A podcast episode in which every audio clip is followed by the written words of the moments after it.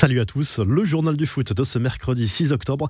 L'oral bol du PSG sur l'attitude du Real Madrid et de son président Florentino Pérez. Interrogé par l'équipe, Leonardo a poussé un gros coup de gueule contre le président merengue qui fait déjà le forcing pour récupérer Kylian Mbappé en 2022. Le directeur sportif a parlé d'un manque de respect et demande au Real de cesser ce type de communication. Florentino Pérez a affirmé lors d'un entretien qu'il espérait régler le transfert de l'international français dès le mois de janvier pour une arrivée l'été suivant. Cela s'ajoute aux déclarations faites ces derniers jours par Karim Benzema et Carlo Ancelotti. Il parle de Kylian comme s'il était déjà l'un des leurs. Florentino Pérez avait déjà parlé de Kylian aux supporters madrilènes dans la semaine. Je le répète, c'est un manque de respect qu'on ne peut tolérer. Cela fait deux ans que ça dure. Je rappelle juste que la période de mercato est terminée. Kylian est un joueur du Paris Saint-Germain et le club entend bien que cette relation dure, a prévenu Leonardo. Le président madrilène a bien tenté de calmer le jeu auprès de RMC Sport en affirmant que ses propos avaient été mal interprétés mais la pilule ne passe pas côté parisien. RMC Sport qui a diffusé d'ailleurs mardi soir l'intégralité de l'interview de Kylian Mbappé. Les principaux extraits avaient été teasés, notamment sur la volonté de départ du joueur cet été. D'autres extraits diffusés mardi soir sont intéressants. Mbappé est revenu notamment sur sa complicité naissante avec Lionel Messi. C'est le gaucher, le joueur. Franchement, c'est vraiment facile de jouer avec lui. Il sent le foot, il a toujours le geste juste. C'est vraiment son respect du jeu qui fait ce qu'il est. L'un des plus grands joueurs de l'histoire ce n'est le plus grand. On a eu vachement de préjugés, mais c'est euh, le mec super tranquille. C'est un génie du foot. Il y a une réputation surfaite.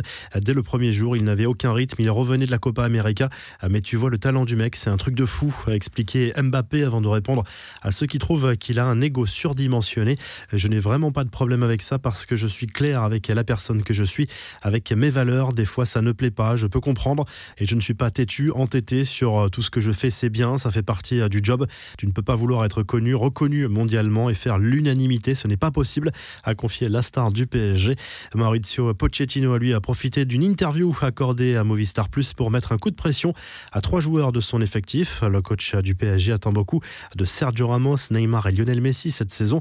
Ces footballeurs sont de grands champions, mais ils doivent s'habituer à la réalité. Nous avons tous en tête qu'ils ont été les meilleurs, mais ils doivent être à leur niveau. S'ils récupèrent cette étiquette, bien sûr, nous pouvons accomplir n'importe quoi, mais le combat commence par trouver la meilleure version de chacun L'orchestre doit être juste, a prévenu l'Argentin. Les infos en bref, J-1 avant France-Belgique. Les deux équipes se retrouveront jeudi soir à Turin dans le cadre des demi-finales de la Ligue des Nations. Les Bleus pourraient bien privilégier un système à trois défenseurs centraux face au Diable Rouge, peut-être avec Varane, Kimpembe et Lucas Hernandez. Didier Deschamps, lui, a accordé un entretien au journal La Repubblica. Le sélectionneur des Bleus a parlé de son avenir et reconnaît qu'il ne sait pas encore s'il sera encore à la tête de l'équipe après le Mondial 2022. On sait que Zinedine Zidane pourrait lui succéder. À l'Inter Milan, contraint de réagir après la diffusion sur les réseaux sociaux d'une vidéo de son milieu de terrain, Arturo Vidal, aperçu en état d'ébriété en train de faire des acrobaties sur une Ferrari. Le club lombard assure que le problème a été réglé avec le joueur et que cette scène remonte au 18 août dernier, avant la reprise du championnat.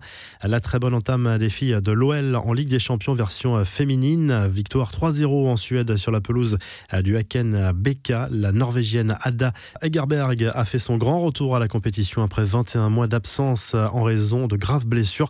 Avis aux fans de Lionel Messi avec un portefeuille bien garni tout de même. Une société spécialisée dans les enchères en ligne a mis la main sur l'une des premières licences du joueur à l'époque où l'Argentin a débuté dans le football à Rosario.